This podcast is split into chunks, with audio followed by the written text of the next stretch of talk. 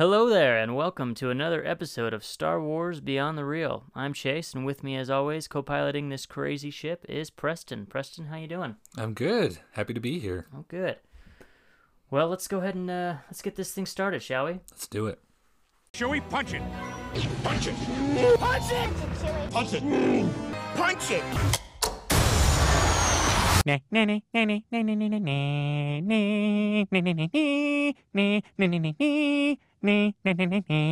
All right. Well, first thing we like to do is uh, catch up a little bit on our lives and what's been happening this week, and maybe any housekeeping we've got in the uh, or for the podcast.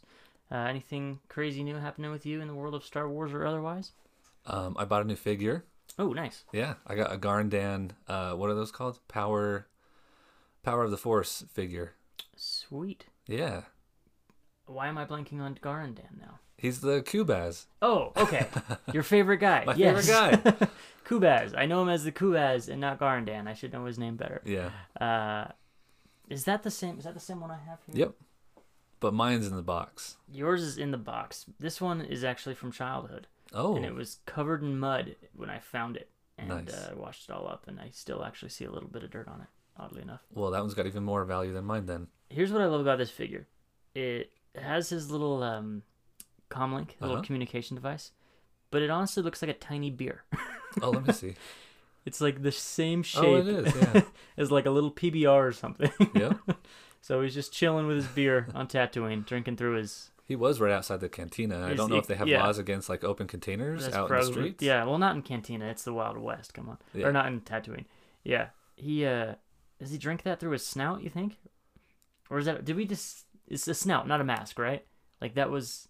There, yeah. Before Disney bought um, Star Wars, I looked it up, and there was like conflicting information. Yeah. Some of it was like that was a mask, and that wasn't a part of their body. Um, and others said that it was like they had a trunk that was inside there. I think now it's confirmed that it is a trunk. There is something inside the mask because Okay. in the Mandalorian, he puts a little flute up to hit the end of his trunk and plays it. That's how he calls the little taxi. Oh yeah, yeah, yeah. Okay. Yep. I say we it could be a whole you know witch doctor thing. You know, Yeah. We're gonna talk a little bit today about diseases in Star Wars. So Yes. you know he might be surviving the Star Wars Corona better than anybody. so.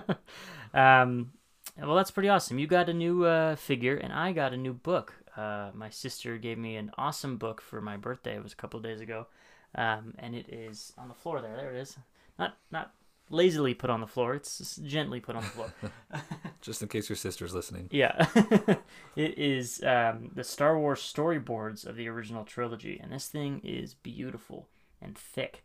It is a big, heavy book, Yep. um, and it is awesome. We were just looking through it a little bit before we uh, pushed the record button, and it's got some really cool stuff in there, uh, both like Macquarian um, and later on uh, with the, the other storyboarders that were involved.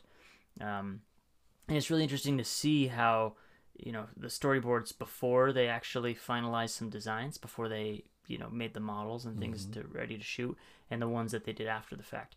Obviously there's a big difference between episode 4 and episode 5 when it, everything was established already. Yeah. but it's really fun to go through and see um, kind of George Lucas's original ideas because here you get to see a raw picture of what George wanted it to look like before you get into production issues and editing and things like that. Which again, that's going to tie in today what we're talking about um, with uh, our main topic today is is George Lucas uh, and his ingenious and incredible world building skills.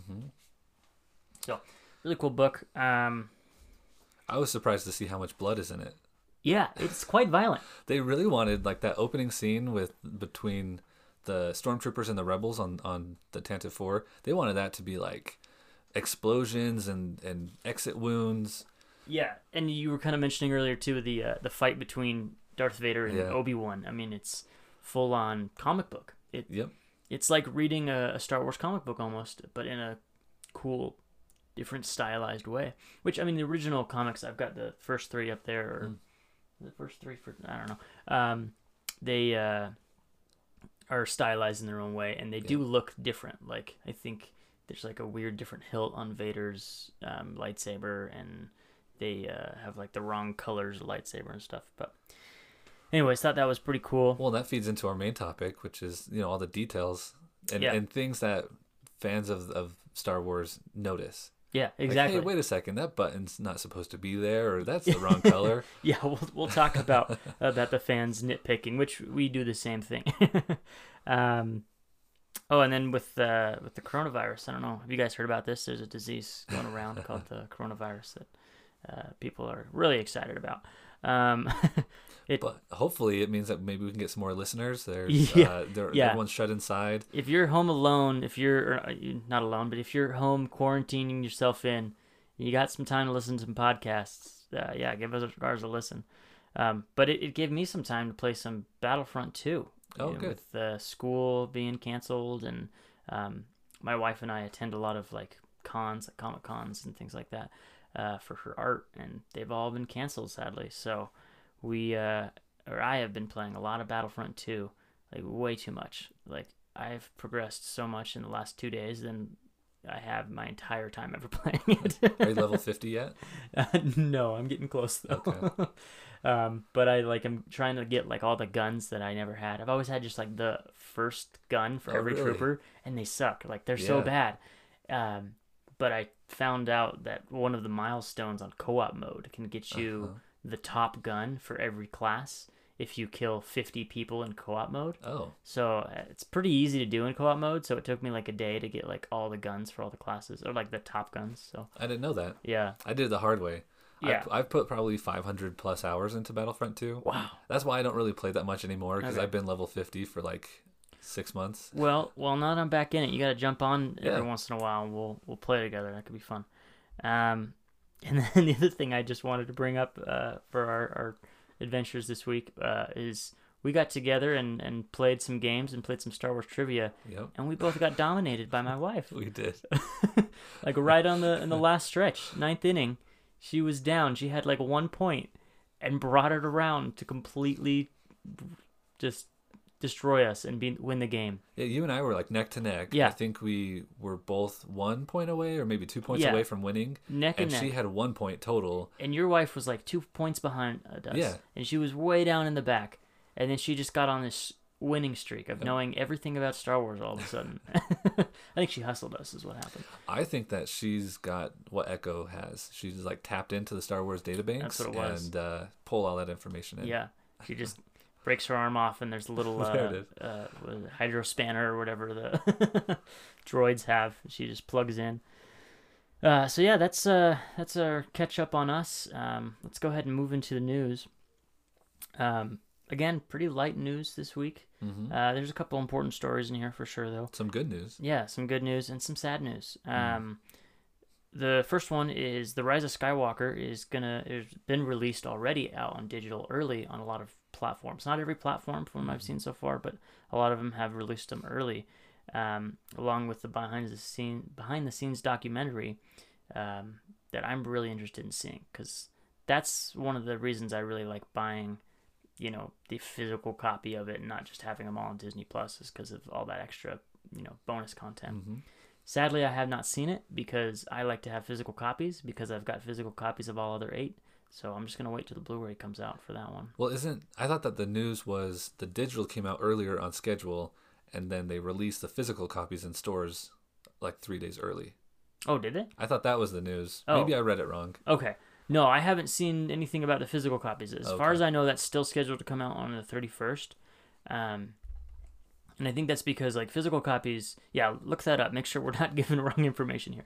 Um, physical copies are going to be something that I think is going to hit a deadline a little bit more concrete because it's physical product they have to put in stores. Where the digital, I think they released early on purpose because of the whole coronavirus issue. Did you hear about Frozen 2? How they Yeah. pushed it ahead, you know, so Yep. people would have something to watch at home. So I'm wondering if that's the case with this because it's easier to launch something digitally early than it is to get out a product earlier. Yep, you're right. Yeah, it's the digital. So I haven't I haven't taken a look at that yet or, or watched the documentary, but I'm really excited to do so. Um, but it, that's kind of nice of Disney a little bit. Yeah, I'm gonna To- go home and watch that tonight. Are you? I'll pro- uh, I don't know. I've never bought a digital movie before. Yeah. Um, but more and more, I we don't. We have like a bunches of boxes of DVDs because we used to collect them, Right. and now we don't need them. We don't use them. They just sit in boxes. So I might I might go for digital this time. And you know that's the thing. Same thing with me. I have all the Star Wars DVDs. They all sit in this room. yeah, they're right there. But yeah, they're right there. Every time I watch Star Wars now, I just click it on Disney Plus because Yeah. it's so much easier. Yep. But I, I just have to have all nine on, on Yeah, oh hard yeah. copy. I'm still gonna buy it digital or yeah, uh, physical, but I might just get the digital to watch it. that'd be cool. I bought Jojo Rabbit on digital when it, like Oh, the moment it came out. We just watched that last week. It Oh, was really? so funny. It's the greatest. well, and okay, little sidebar. Um, I did not tell my wife what it was. oh really? that's awesome. so so we start watching it and she's like seeing this kid dress up in his nazi uniform and then jokes start happening and she's like wait a second can i laugh at this Yeah. is this okay Am I? is, it okay? like is there something wrong with me that i'm laughing at a nazi movie and I'm Yeah. like no no it's supposed to be a That's comedy the point. yeah. That's funny. Yeah, Taika Waititi is. I've probably said this on here before. He's my favorite director, Yeah. and uh, there is there was rumors speculating for a little while. It was one of those kind of slow news weeks again that he would uh, direct a, a Star Wars film. Again, that was pure rumor and speculation, and I think he's open to it. I don't know, yeah but that would be i'm open to it incredible. I am so open for it. Are you kidding me? I mean, it's Star Wars, so I'll be there for opening night either way, but I'll doubly be there opening night for, Oh, for yeah. Taika. Um, next bit of news we're going to go into is a little bit sadder. Um, Max von Sydow, or Sydow. I'm actually not sure how to that's Sydow. pronounced. I've heard it couple different ways from a couple different people. oh Um, but uh, Lor San Tekka from The Force Mhm. Awakens unfortunately passes away. Uh, incredible actor. He's done a lot more than just Star Wars. Obviously, I've heard other people refer to him as kind of the Alec Guinness almost of of this trilogy Mm-hmm. because he was such a well-renowned um, actor, and then he was. I mean, Alex Guinness had a much bigger role, obviously, yeah to play in uh, the originals. But um, yeah, it's kind of sad. I really liked him in Game of Thrones as well. Did you watch Game of Thrones? I did we not. discuss that? Okay. He plays um, the three-eyed raven in Mhm. Game of Thrones. He's really good in that. it's not sci-fi so i really wasn't that interested you only do sci-fi. uh, but i was really surprised at how old he was yeah, because oh, he does he, he did not look that old because i have a grandfather in his like mid to late 80s Mhm. um who doesn't look as as sprightly as he did so i was Really? really surprised yeah Yeah, yeah, he was he was quite up there. Um, yeah, Lor San Tekka, uh, love Max von Sydow, but again, I feel like that's another character that I would have liked to see more of Yep. and get a little more explanation. Yep. I'm glad he was there and, and he created questions and more things that we can dive into for Star Wars, but um, I would have loved to see uh, his character brought back, even in mention or in memory, or like somehow explain who he was, why Mhm. he was there, and why he had the uh, location of yeah location of, of Luke Skywalker. Yeah. So yeah, and I feel like they hinted at that in some of the canon books, like because it was Jakku, right? Is where he was. Uh-huh. Yeah, and so um, the Emperor had his observatory on Jakku, and they kept on saying Mhm. like, "Oh, this Jakku is very important for some reason," but I'm not going to quite say why Hmm. because we haven't finished the trilogy. And then they never said why Jakku was important. I mean, you can speculate through headcanon, like perhaps, you know, Max von Sydow knew. Of, Lord San Tekka. yes, Lor San Tekka. Max von Sydow's the actor. Yeah. I'm sure, I'm sure he didn't know. They both sound like Star Wars names. yes, they do. I'm sure Lor San Tekka knew, um, or had uh, some information about Palpatine maybe having a granddaughter Mm. on Jakku. Oh yeah. And so that could have been the reason he went. But Another similarity between the original trilogy and the sequel trilogy is that he was kind of if if he did know that she that he had a granddaughter there, uh, then he was kind of there protecting her, watching out for her. Yeah. Kind of like Obi Wan did for for Luke. yeah, maybe the opposite. Maybe, well, maybe not even the opposite, but What if he was there to kill her, Not- find her, and or not kill her, but just to keep an eye and make sure she wasn't gonna do anything like crazy or like Right. become a new emperor. yeah, Um, where I feel like Obi Wan was there to protect Luke, but maybe he Mhm. was keeping an eye on like too, ma- making sure he wouldn't become the next Vader. that's true. Yeah. but I feel like he wouldn't have trained him if that was the case. So, um, next little bit of news here: uh, The Mandalorian season two has wrapped officially. So we talked last week about um, Gina Carano had wrapped, but now it looks like the whole season is wrapped. Are we looking at like an August? No, I think date? it was October, is what they were saying. Yeah, Okay. so they've got some time for post production, which is uh, understandable for this show, Mhm. seeing that they have a lot of you know special effects. Although a lot of that is done in pre-production and in production with the way they're doing the volume. Did you watch that video uh, that they produced showing how they do the volume? I don't know what you mean by volume, but do you mean like the digital Yes, stage? the that 360 on? projector. Yeah, Yeah. They, they call that the volume, and uh, yeah, it's incredible stuff. Yeah. it's really cool. Well, is it's is it projected? I thought it was like actual like screens. Oh, you're right. You're right. It is not projected. It is screens. Yeah, um, they have done projections light. in the in the past. Yeah, it is. It emits light and it doesn't have anything in the center, so it's just like a full stage Mm-hmm. with complete 360 backdrop. Right. That's interactive. So cool. Yeah. The thing I love about that is it excited George Lucas, and so it kind of got him curious about it again. Like, oh, you guys are doing some cool things over at Star Wars again. Yeah. Maybe I'll come by and take a look. So hmm it uh, feeds the the fire that people are you know chanting to have George Lucas come back. But Yeah. I really like watching the behind the scenes of those kind of environments because in in camera in the main camera it all makes sense because as you move the camera around to get those dynamic shots the background changes with it but when you're on like a third uh, behind the scenes camera and it's and you watch the background change it, some of it doesn't make sense Like, right, it doesn't really line up. weird Yeah, so it's really interesting to see those I I love seeing too like the old videos, um, like the old uh, King Kongs and Godzillas and stuff, where they would project a miniature monster fight really big behind an actor. And so like you would have like an Oh. actor like cowering and you're like no and then there's like a huge monster fighting in the background and that was projected on and they filmed it using little miniatures um, stop motion right and uh, but if you were to see a behind the scenes photo, it just looks ridiculous. Yeah. Like I mean, it looks ridiculous in the real footage nowadays too. now that we're in 2020, looking back in the the early uh, 1900s, but um, and then uh, yeah, so that's uh, Mando is wrapped. Mm-hmm. Excited for super excited super excited for that. Uh, i'm looking So for some cool good things they could lightsaber action lightsaber action with that dark saber. Yeah. I don't know who whose other other lightsaber it would clash with.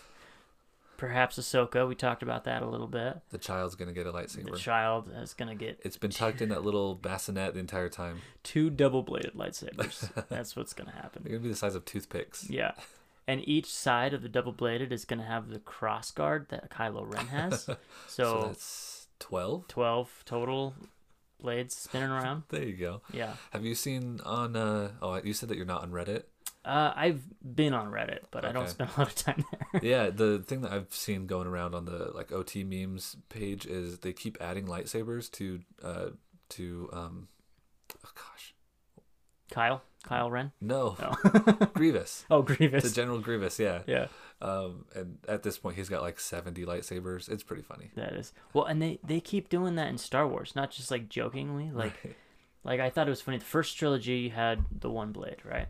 Uh-huh Second trilogy of Darth Maul, you've got the two blades. Mhm. Third trilogy, you now have three blades coming out of Kylo's. oh And then you look at things like Clone Wars. We've seen four. We've seen a guy with four lightsabers and four arms before, right? That's General Grievous. Mhm. Then we see Pong Krell, who is the same race as Dexter Jettster, uh-huh the four arm guy. With I think he has four, maybe only has two, but he has four. I think double bladed lightsabers. wow Like that's crazy. that is crazy Like you might as well just get a wall of plasma laser energy, just a light shield a light shield. We haven't really seen. Well, we've seen those in like Battlefront. We've seen those like. I was thinking about this today, um, and we'll get into the Clone Wars episode. Mm-hmm. But the ray shield, um, it's similar to the ray shield that goes up between during the Maul fight with with Qui Gon and, Yeah. and Kenobi. I'm I I don't know what that is, but it seems like if you touch it, it's gonna cut your arm off like a lightsaber would. Mm-hmm. So I'm thinking it's more than just a shield. It's actually like a. to be used as a weapon. It's almost like a light shield. and on those ones, yes, uh, not the case with like what the Gungans had. Right. Yeah. that's Um, that's like a 'cause that- bubble. you can walk through the bubble, and that's what you see often like in Battlefront 2. And Yes. that is my favorite part of Battlefront 2. I gotta say, The sound the design on that. sound. Yep, Yes, I knew exactly what you're gets me every time. So I love Leia. Like she's one of my favorite, you know, uh, heroes. So I'll throw down her little bubble thing, and yeah, that woo boom, boom, boom. Oh, it just every time I'm like, I just want to sit in here and listen to people shoot at me all day, Yeah. and then it goes down and you die, and you know. uh, last bit of news here um, is the Galaxy Adventure season two. Uh, trailer and the first three episodes have dropped on Star Oh. Wars Kids. Have you seen those before? I, I've seen the other ones, like Okay. the one where um, Hera is gets Luke or gets Han to admit that the Ghost is better than the Falcon? So those are Forces of Destiny. Oh, well, I don't know. a little bit is then. different. And Okay. Forces of Destiny, I need to watch because I haven't really because I I subscribe to the idea that Star Wars is for everybody Mm-hmm. and that there's different parts of Star Wars for different people. So that one came out with their um, the, it was like a doll, like almost like a Barbie Yeah. figure that came Eh, out like- with them. Almost like a Bratz doll, because like the They're- yeah, some of the features were exaggerated. they they weren't quite as annoying as the Bratz doll, but Right. um, but those were I you know tailored more towards uh, young female viewers. Mm-hmm. Um, so I didn't really watch those all that much because I didn't feel like they were necessarily for me. I probably will check them out eventually. Check out at least this one. Yeah, because it's super funny to watch Han admit that the that the Ghost is better than the Falcon. Just that part is you super know, funny. after watching both of them, I might agree. Yeah. that the Ghost is better than the Falcon. Especially, I mean, Hera takes much better care of Oh, the Ghost yeah. than Han ever did of the Falcon. I think Hera's a better pilot than Han, but Han is a better character just because he's so fun Yeah. to watch. You know, he's so rascally. They had different um, roles in their series. Oh yeah, for sure.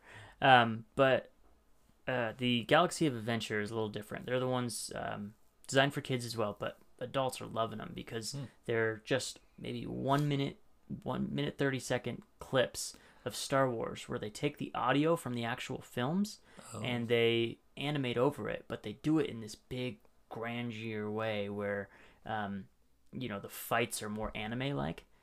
Super cool. You got to check them out. Yeah, I'll, I'll show you a couple after this uh, podcast. I'm just I'm just wondering what's the purpose? Like, is it just for YouTube? Is this something Yeah. that they're using for marketing? It's only on YouTube, and I think it's to. They have um, toys that are coming out with them. Oh, okay. Yeah, and, but I think they're not selling very well. So I think the reason that they do these is to introduce kids into Star Wars Okay. because it's something that um, you know you've got young kids. Yep. Mm-hmm. You know how their attention span is. Um, I'm assuming very small.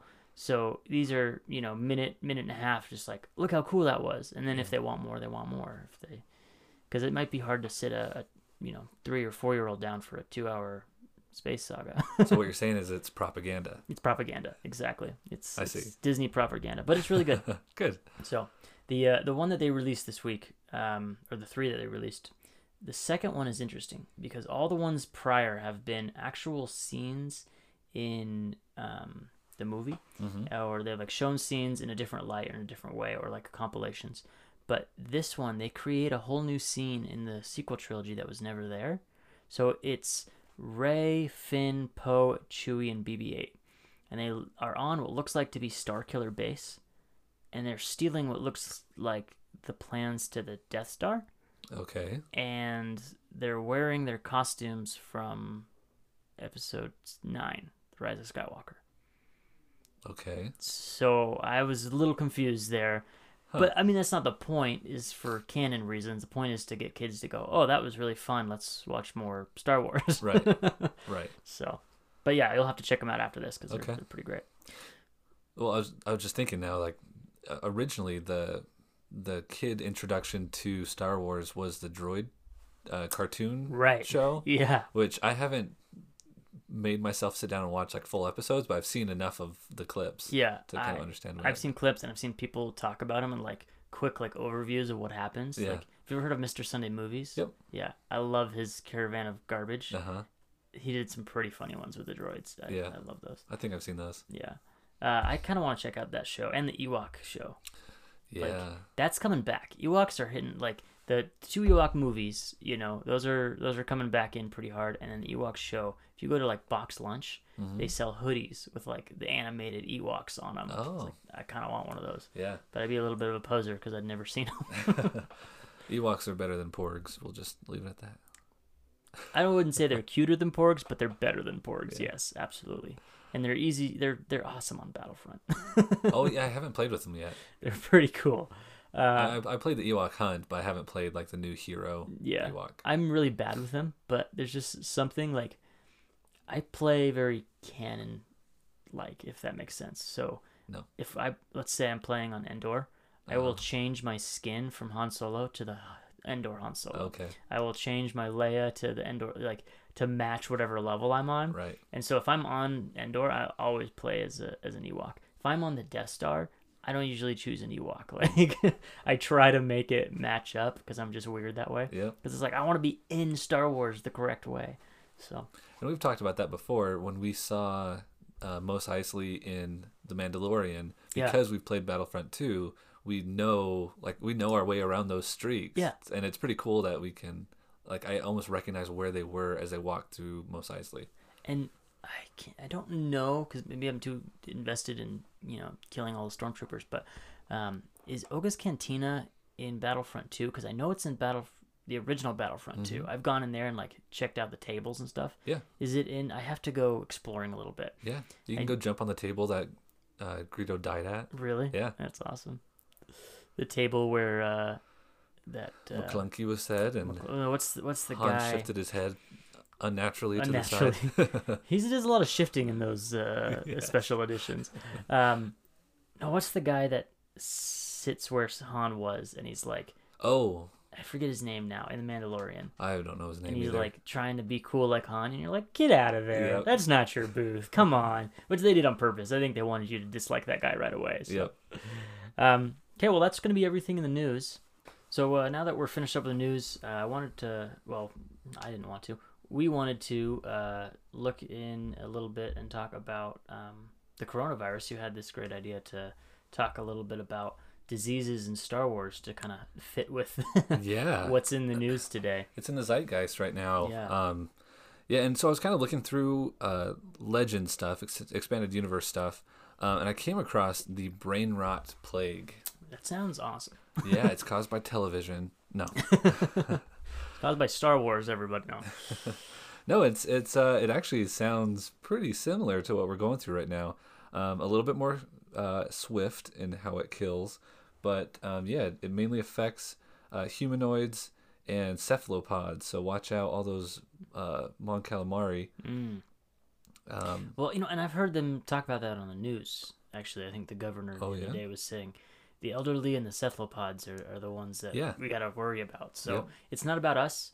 It's it's about keeping the spread to the cephalopods. Yep. Is really what it comes down to. Uh, what's the what's the name of the other species that lives on Mon Cala? The Quarren. The Quarren. That's right. Yeah. They're in danger as well. Oh man. Um, yeah. So it, it's pretty interesting. It says it causes uh, it attacks the central nervous system, causing nausea, sweats, and communication breakdown. Mm. It's So a Zeppelin song, right? what's that? Isn't it a Zeppelin song? Communication break. I can't Oh, sing. I should never sing on a podcast. I apologize, everybody. Go ahead and shut this off now. But it does have um, it does have a vaccine. So make sure you get immunized against the uh, brain rot plague.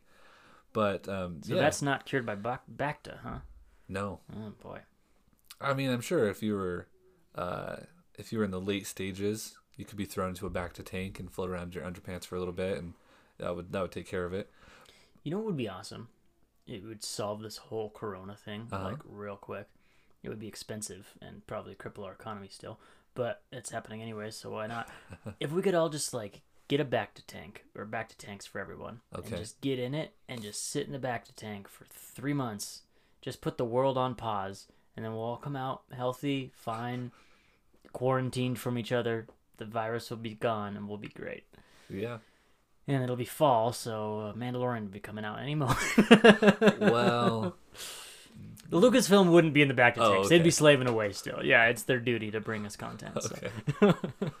we just need to upload our brains into computers so that we don't even have to worry about these physical ailments. Uh, That's what I'm saying. The cure to Corona is Ready Player One. Yeah. Like, Can you imagine if we all could just like tap in? We could all go to work through the VR. You know, we could all live our lives normally. So Bitcoin would skyrocket. Exactly.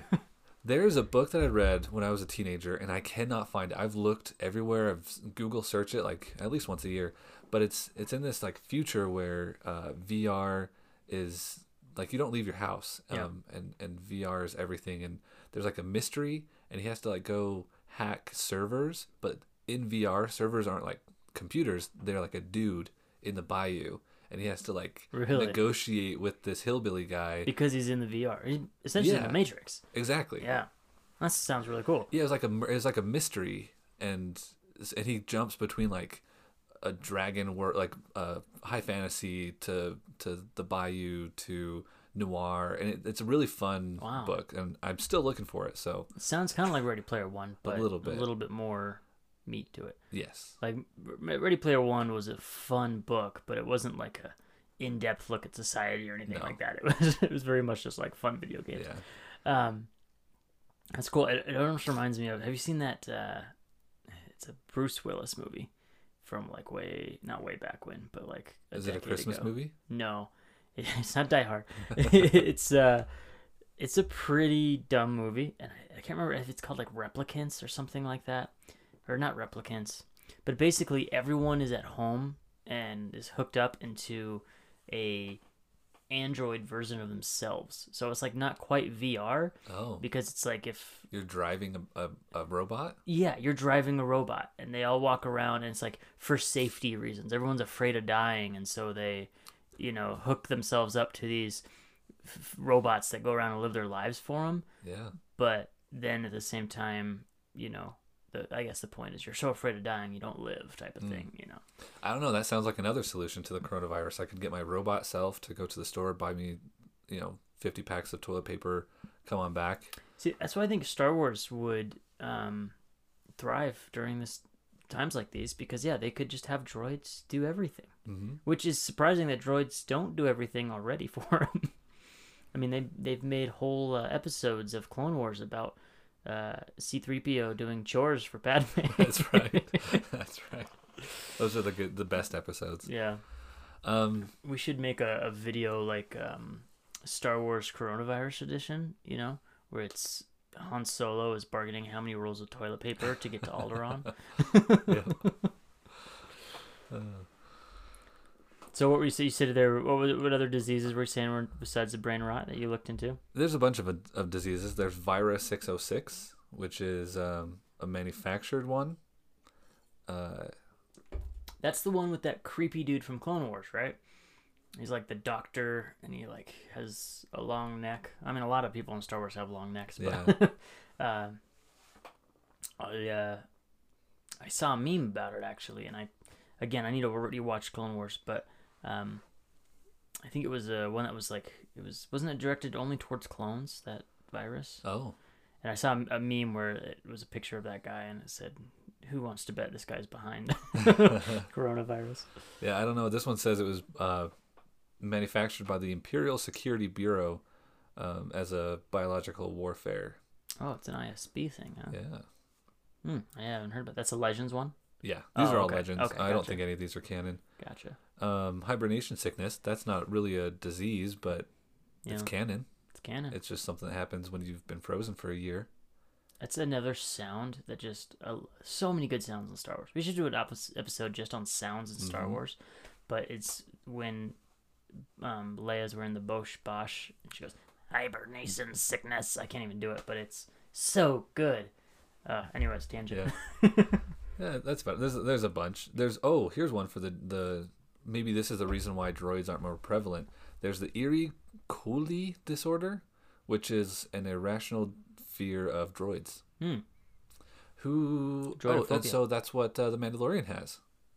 Yes, I don't know if he does not like them. fears droids Right, he just doesn't like them. because he has no problem shooting the crap out of them. Yeah, but I think no, I think it is a a, a droid trauma for sure. Oh, it's not fear. It says humanoid species feel weir- wary and uncomfortable around droids. So yeah, I guess Mandalorian would have that. Yeah. The things Um, you learn. And it talks about the human replica droid Guri. Let me show you a picture of what Guri looks like. Oh, I've seen that. Yeah. so a- Nineties Star Wars comics, man, they were something else. I it's tell you. basically like um what's that fatal attraction or something yeah, where she's an alien yeah. it's basically that but she's a droid Is that uh, Basic Instinct? Is that what that is? oh i don't know Oh, i maybe haven't we're seen any of these maybe we're talking about different i've things just here. seen i've just seen covers oh then my favorite one is the rat ghoul plague and the rat ghoul plague was made by the sith in their in their eternal struggle to um, cheat death and basically when you get this you turn into a rat ghoul which is like Hmm. a fierce beast with teeth and all that stuff and when you get and it's transferred by the bite of a rat ghoul so it's basically like vampirism or uh, werewolf lycanthropy So it's coronavirus. It all came from a bat. Yeah.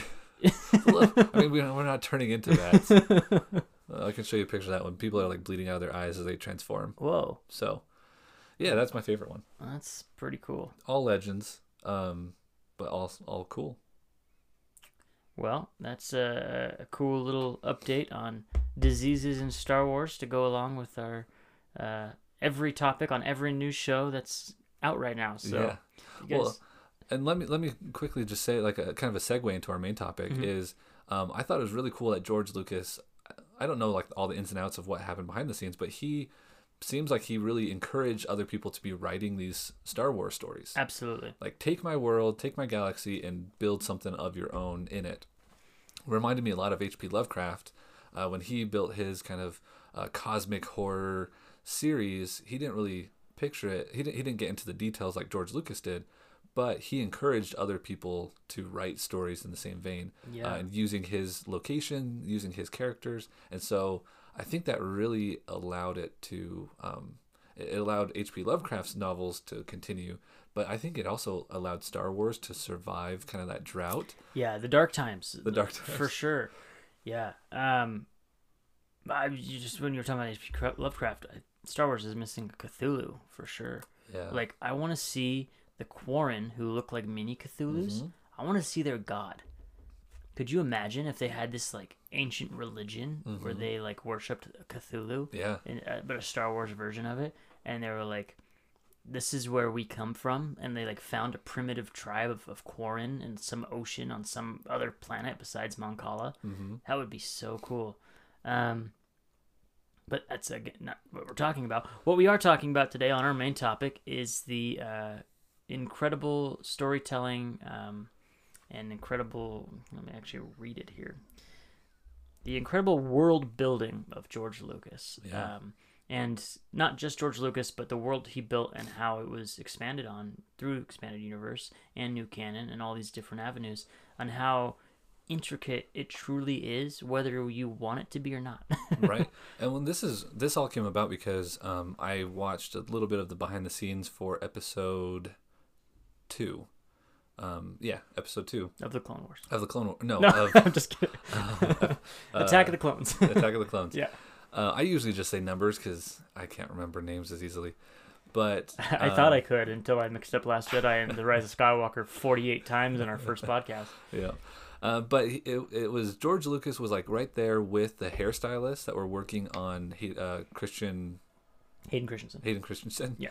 i had it right Christian Um, Haydenson, that works christian's also a first name Yeah. they were working on him, and George Lucas comes up and says, "Oh, oh, you know, I, I can't do his voice. Oh, you got to. You have to do the impression. Uh, he just he just kind of has like a mumbly way. He's not very forceful. Yeah. He's just a nerd, and he was just like, "Oh, if you're gonna leave a little bit of hair here," um, he was trying to give them a little bit of freedom to because it's a collaborative effort. And all, all filmmakers do. You have to give your artists reign to help contribute. Yeah.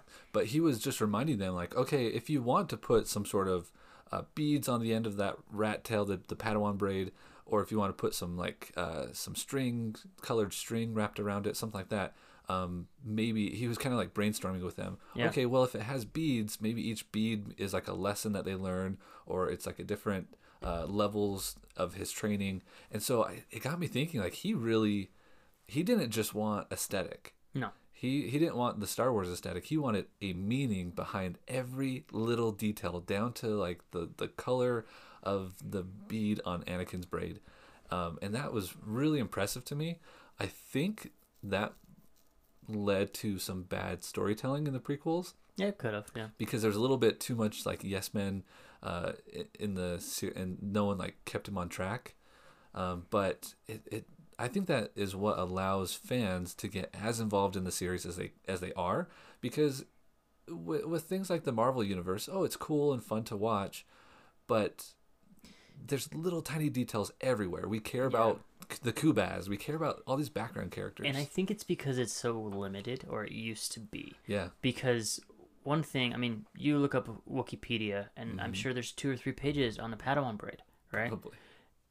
you go to you know uh Marvel site and you say what was the deal with Hawkeye's haircut in the latest film, they're gonna go, I don't know, it was stupid. right it was some some hairstylist thought it was gonna be cool and they did it and yeah, it was wasn't. it. it. really wasn't. No.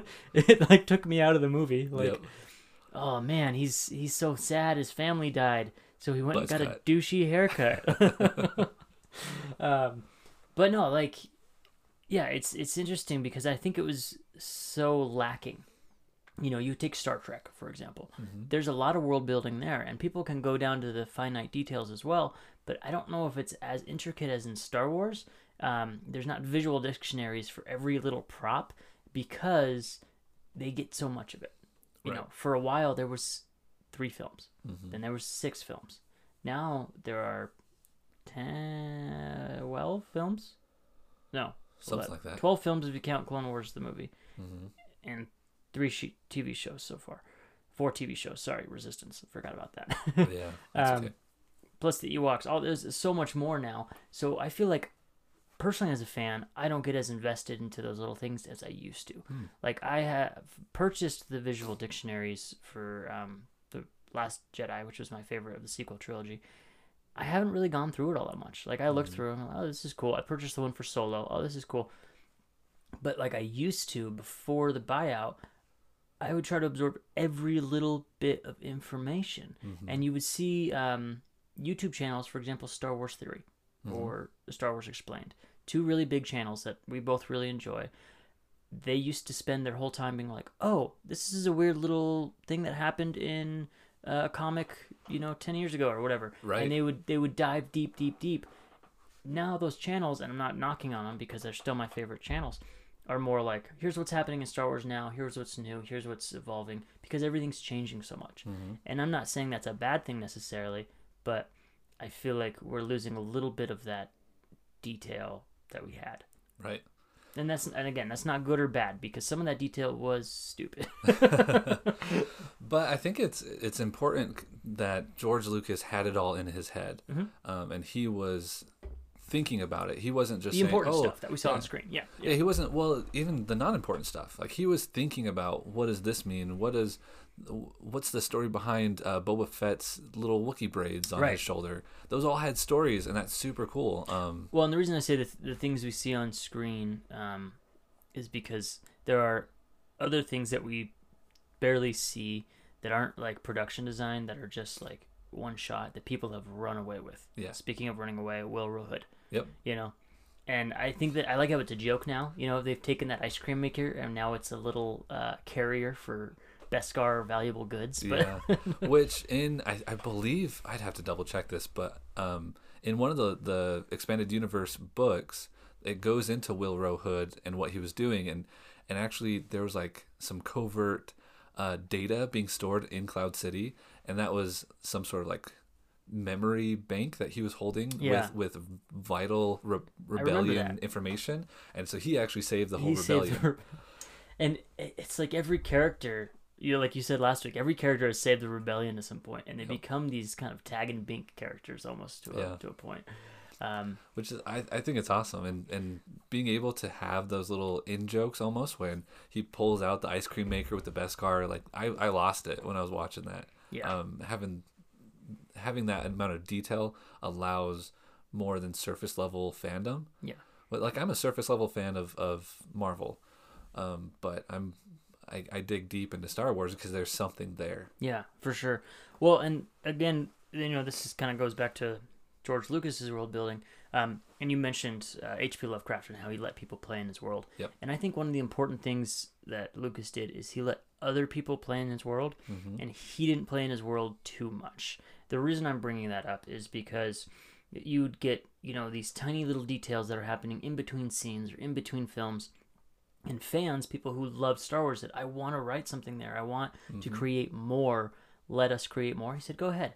But Lucas, I don't know if you remember this, had his different levels of canon. Like he'd have like Oh. D level canon or whatever. Like like the films, anything that he made, it's like that happened. That's that's canon. The other ones are like it could be canon, is lesser canon. Yeah, it's from a certain point of view.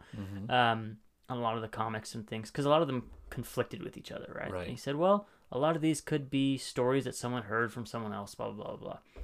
Now with everything, you know, streamlined, you can only write something if you are hired by Lucasfilm to do so. You know, which is fine.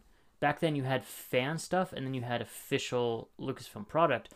But people would write a book and say, "Hey, George, can I write this book with your characters? Mm-hmm. Yeah, go ahead. Now it's like, okay, Del Rey is going to hire me to write this book.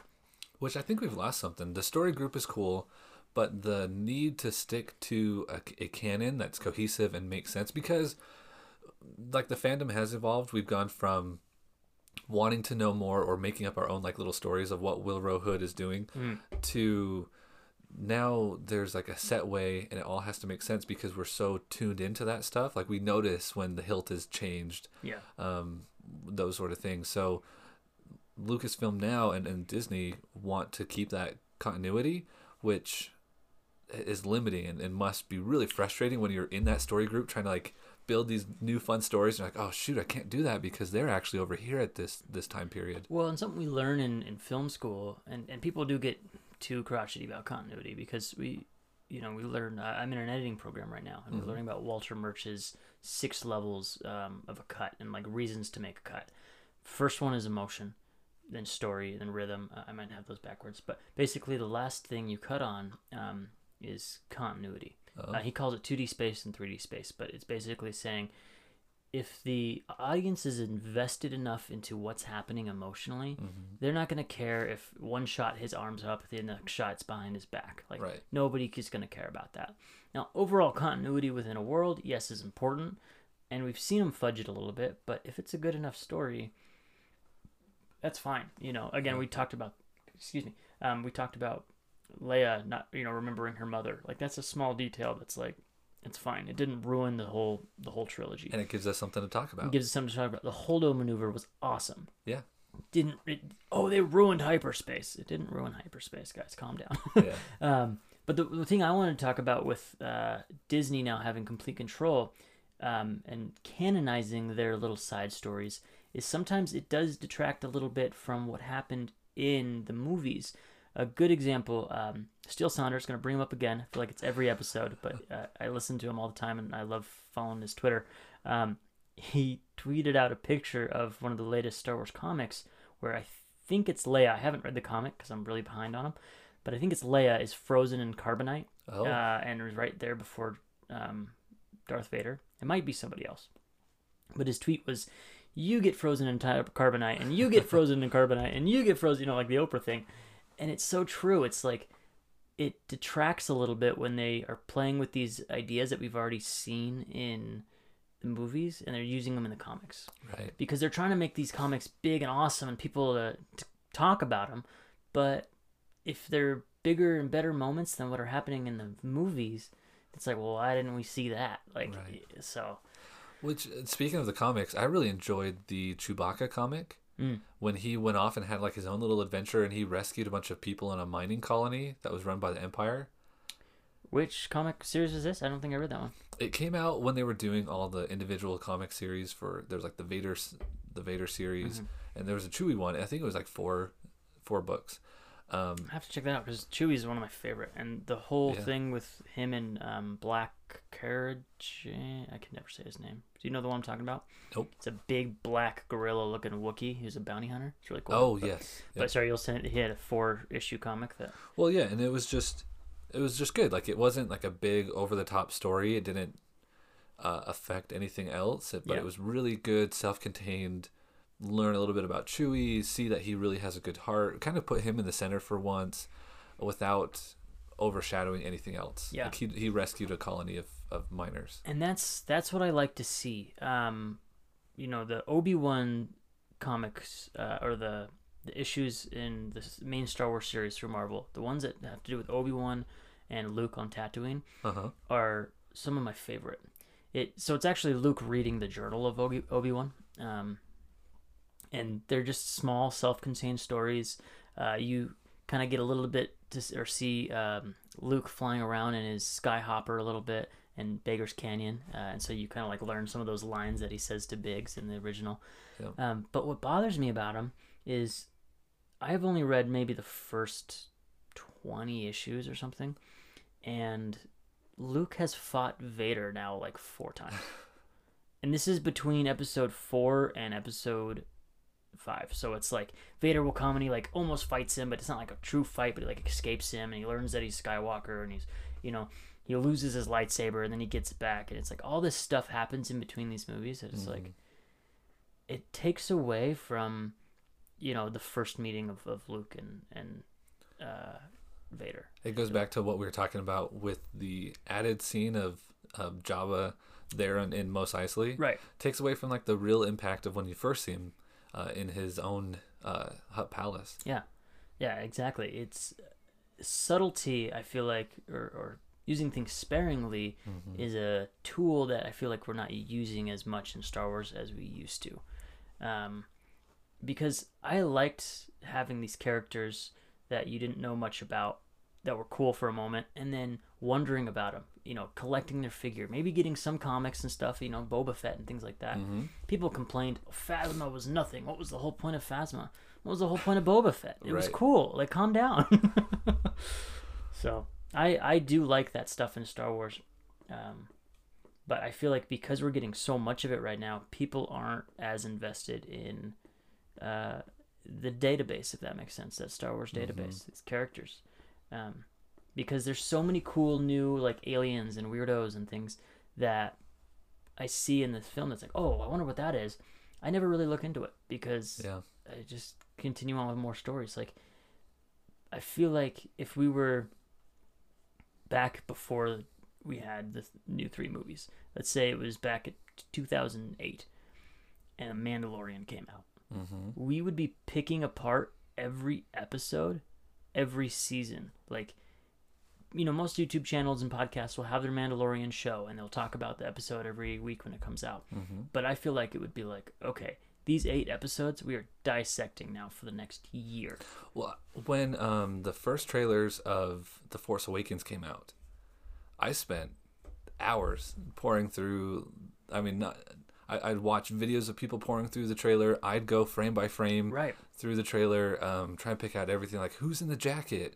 Because there was a scene where um, Finn is like face down in the snow, and you're like, is that Finn? Is that Poe? And yeah, everyone's picking it apart.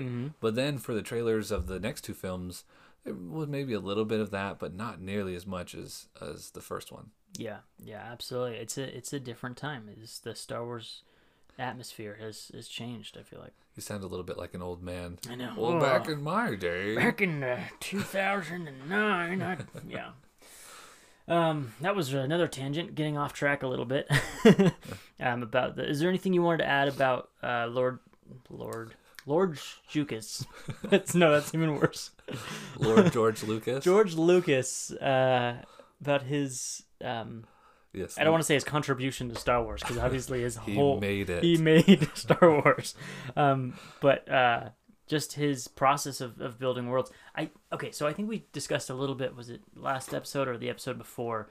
Um, about how he's really good at creating worlds and environments and story, but maybe not so much of you know refining them down into a, a good script or great dialogue or anything like that. Um, I think this is going into your realm.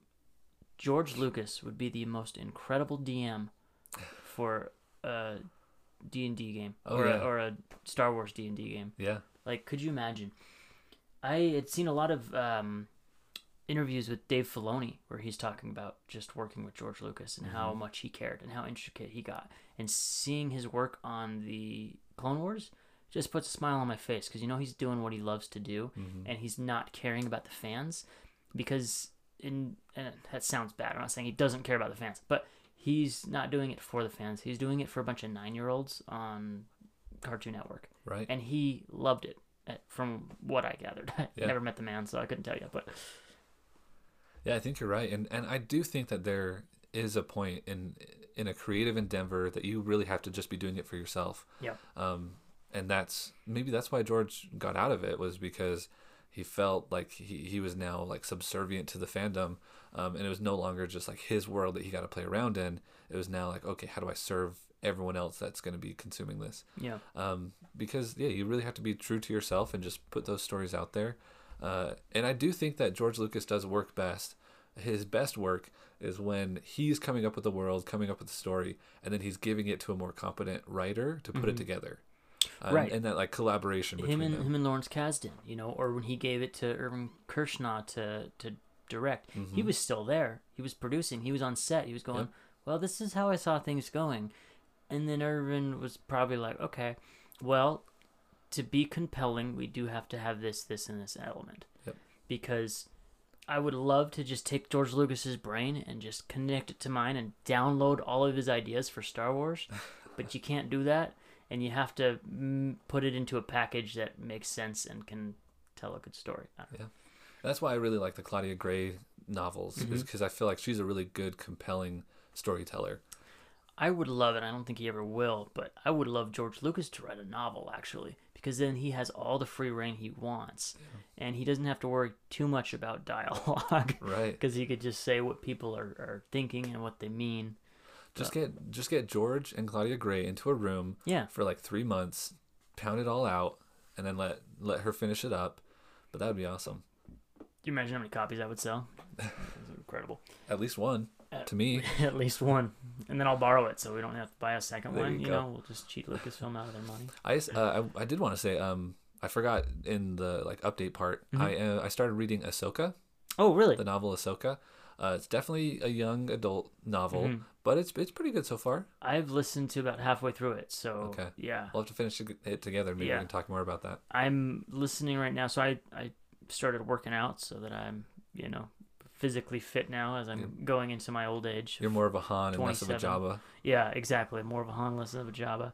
Um, what was I going to say? Oh, but I I listen to Star Wars books as I run or, Okay. or you know try to lift small weights. But uh, um, I've been listening to. Um, wow, now the name escapes me. It must It's not the- be that good. It's it's great. It's um, New Dawn, something, Dawn, something Dawn. It's the uh, it's Mm. the Rebels book. So it learns about Hera and or you you learn about Hera Oh. and Kanan and how they meet, and you hear about young Caleb Dume. Mm. Um, and I'm blanking on the name right now. But Ahsoka, I like I said, I've listened to half of it because I listened to it on the way to Star Wars Celebration in Chicago, and I fell asleep on the plane, so I missed a lot of it. So I need to just get myself to go back and find out where I fell asleep and listen to the rest. Yeah, and After then tell me about it. New Dawn, then I'll do that. Yeah, or Breaking Dawn, or Dawn, Dawn of the Rebels, something like that. Shaun of the Dead. Shaun, Shaun of the Dawn of the Dead. That's what it is.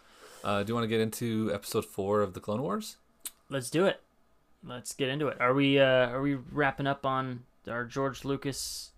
I think Uh, so. I think so too. That's said all we had to say. But you know, I think we found our our topic for next week. Uh, Yeah? Because we mentioned it and now I forgot what it was. Oh, we'll well, to we'll go back to- and listen to it. Oh, sound effects. oh yeah, Sound effects. sound effects. I don't remember the name of the guy, but we'll do some research and because Uh, there's like that one guy, Ben Bird or something like Yeah. that. Uh, Bill Burr. Bill Burr. No, not yeah. Bill Burr does all the sound effects in Star So, Wars. We'll we'll talk about it next week. Uh, yeah, we will. Um, yeah, let's go into episode seven. I mean, episode four, season seven of the Mm-hmm. Clone Wars. Uh, you've seen it, I assume, maybe. Yeah, Okay, you did. I watched it like two hours ago. awesome. Sounds good. I was thinking about rewatching this morning, but I didn't, so I might be a little uh, shaky on my memory.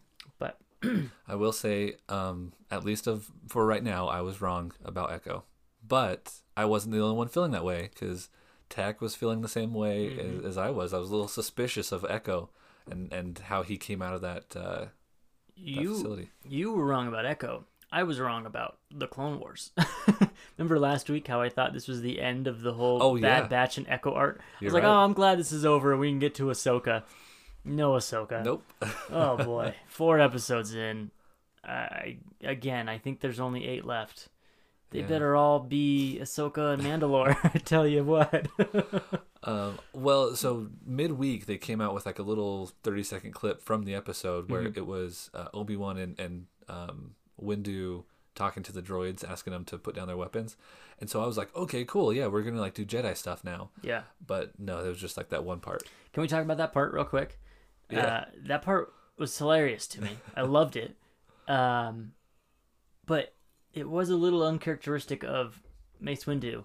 I feel like Oh, really? Because I thought it was very characteristic. I the way he said it and did it is fine, but and I might be completely wrong. This is something that it might just be personal to me and, and my wife as well, because my wife hates Mace Windu. Oh no. Yeah, she loves Samuel L. Jackson. Don't get me Okay. wrong, hates Mace Windu as a character, and I don't hate him, but she she sees him as a villain, if that makes sense. So she hates him in the same way she hates like Moff Tarkin, right? Okay. Like she doesn't hate them like, oh, that was such a bad character, bad acting, poor written. It's more of like that person bugs me, and if I was in real life, I'd just want to slap him, type of thing. So does she see him as a bad person because I kind of see Mace Windu as the one that like the Jedi that's pushing the Jedi Order into the war further and further. So, yes and no, because I, I know that Yoda one, kind of does too, but I feel like Yeah. Mace is really the one that's like the he's the he's the hawk, he's the warmonger and of he the be- Jedi. he becomes that in the first one in the or in episode two he did say um you know oh we're not generals or soldiers we're we're peacekeepers but then he kind of flip-flops right, Right. and becomes yeah like the general um and so i thought it was a little uncharacteristic of him because i thought he would be the one to fall against the jedi ways the most and be like oh look at all these droids we'll cut through them like butter but instead he did the very jedi thing and said i'm going to give you an option to lay down your weapons I'm bragging a little bit here because I've killed a hundred thousand of you, but if you guys want to just let us reprogram you, we can do that too. And then he was like, "Well, you tried, you know." But Mace Windu to me has always been the poster child or the embodiment of what Luke is talking about in um, the Last Jedi, where he says the hubris of the Jedi. They let a Sith Lord rise to power. He was blind. I mean, the whole Jedi Council was, but I feel like he was the one that was really pushing them into, um, or against the ways of what the Jedi had always been. They no longer were these religious peacekeeping monks. He was like, "Yeah, we're gonna get involved. We're gonna." He almost had a, in my, from what I saw, a sense of control. He wanted control. Yeah. He wanted to control Palpa, um, Palpatine. You know, he wanted the Jedi to kind of be the police of the universe, from Yeah. what I saw. Well, when he says that we're just peacekeepers, we're not generals. Even that, even the fact that he sees his role as keeping peace, Yeah. means that he's going to keep some people down and keep others up. Like Yeah. He's choosing sides already, even though he's saying I'm a peacekeeper. I feel like he's the antithesis of Qui Gon Jinn, who's who's more of just let the Force be. Mm-hmm. Um, yeah, he's And exactly, I think that's I think that's the hubris of the Jedi, and that's the the problem with Mace Windu, and why I think he's the embodiment of why the Jedi failed is because he wants to have control. Right. He's trying to control the Force, where Qui Gon says, "Yeah, let let the Force be," and and then you've got um, Obi Wan, who is kind of a I'm a I'm a company man, if that makes sense. Yeah. You know, I'm gonna do what the Council says is best. Yep. Um, so he's kind of stuck in the middle between Qui Gon and, and Mace. he's just loyal. He's loyal to the Jedi Council. Um, he didn't really think for himself for a long time, Yeah, and which will make it interesting when we see him in the Kenobi movie. absolutely. Hopefully, kind of reevaluating his loyalties. Yeah, And, Where- and he did become much more like Qui Gon Jinn during his isolation. I feel because like the old Ben that we meet in A New Hope is a very different. Uh, I mean, it's still very similar, but Yeah. he's he's well, you can tell there's been progression. There's been Yeah. 20 years of, of reflection. Um, yeah, Mace Windu I see as the person that's like, I'm making the rules. This is how it is, and um, Obi or not Obi Wan, uh, Qui Gon is the let's ask questions and see why things are the way that they are. So and Obi Wan for a long time was just the okay. yeah, yeah, exactly. So I think I mean I'm not saying it's completely uncharacteristic, and I'm not saying like, oh my gosh, why would Luke Skywalker pull a lightsaber on his nephew? That's so uncharacteristic. it's it's more like a oh I wouldn't I would have expect uh, expected Obi Wan to have maybe delivered that line rather than Oh. than Mace. See, I saw it more of like like he's threatening them. Yeah. Well, that's the thing. He played it off like, oh, you said no. I'm kind of happy now because I get to Right. destroy you all. Yeah. That that's how I I saw it more of like a cocky move, like you all are gonna die. yeah. um, this is me just kind of like playing with you first. That's how I saw it. Not really like he knew they weren't going to give up. Uh, so I thought I thought it was characteristic of him because he's he's not Anakin who would have just like gone in and killed them all yeah. and had some snarky quip. Um, he is more uh, almost like like a bad cop. Mm-hmm. Like No, I, I agree with you. like I'm here to arrest you all if you know, I don't know. So Yeah. it- to Don't me, you it pull a seems- gun? Oh, you did it. Now I gotta. Yeah. Yeah. He's. I think he would like to play by the book because he feels like he'd written the book, Yeah, but he'd also is is happy to find an excuse to. yeah. To Maybe break. maybe he said that for Obi Wan. Yeah. Yeah. It's like, oh, I you said my Miranda rights, but if you didn't hear me, like, you know what I mean. So. Um, but overall, I thought it was a really good episode. Yeah. Um, oh, I I oh. enjoyed the heck out of it. we, we- yeah. The the beginning was pretty good, but the end really really got me. Are you talking about Anakin? Yeah. Yeah. So that was cool because you got to see Anakin going to the dark side, Yeah. right? A little bit. And I've seen people talk about like, oh, they didn't really push him to the dark side all the way because he was justified in killing the guy because he tried to attack him. But it's like, yes, he was justified in it, but this is also a kids show. So I feel like that's as dark as they can make him go in a kids show. Right. If this was in, you know, the Mandalorian, I feel like we would have seen a little bit more, you know, slaughter of the Sand People Anakin in this scene. Yeah. So I, I thought it was really good the way they, they handled it, and a little a little scary for kids. Like, here's your main character, here's your good guy that we've told you for seven episodes, and now you're kind of questioning his uh, his decisions and choices. right. Yeah, it was a really interesting, um, like slow burn down that path, uh, and I, I, I, I liked it because I wasn't sure what he was gonna do in that moment, yeah, which was cool. yeah. I didn't either. I was I was like, is he gonna kill this guy? Is he gonna like what Anakin are we gonna see here? There's like two Anakins. You know, Yeah. there's the who I am in front of Obi Wan, and then there's who I am alone or in front of Padme. Right. Anakin, so it's kind of fun to see the flip flop. Yeah. And then uh, Echo, is the savior of this whole Anaxes campaign. Yeah, I I gotta say again, love his design.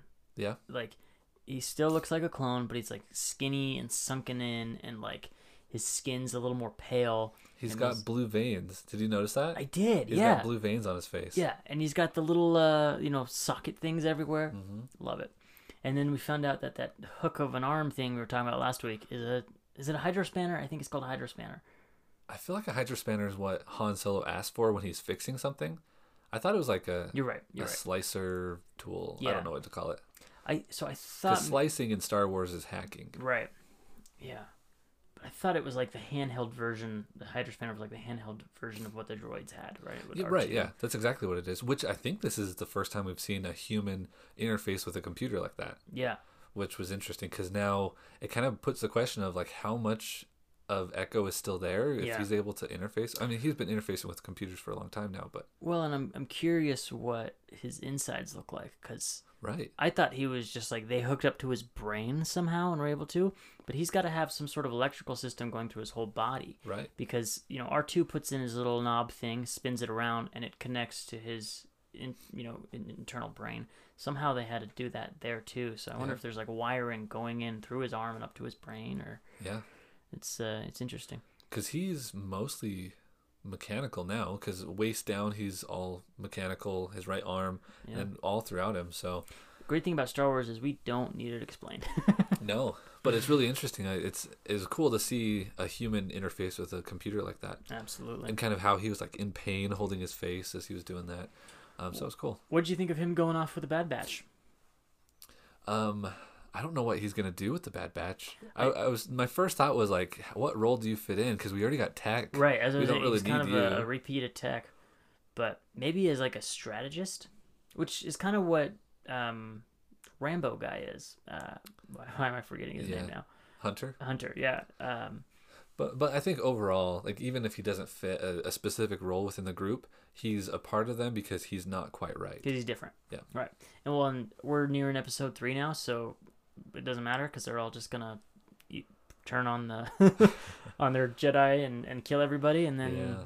they're gonna be dis- decommissioned by the Emperor. So yeah, there's probably not a whole lot of for them left to do. I wonder though if we're gonna see the Bad Batch even more for the Siege of Mandalore Oh because Ahsoka, we've seen from the trailers, eh, um, and kind of just what we know, is going to take a battalion of clones with her to try to free Mandalore, but not. I, I don't think she's doing it in the name of the Republic or like the name of the Jedi because she's no longer a Jedi. So Yeah. it's just kind of like a.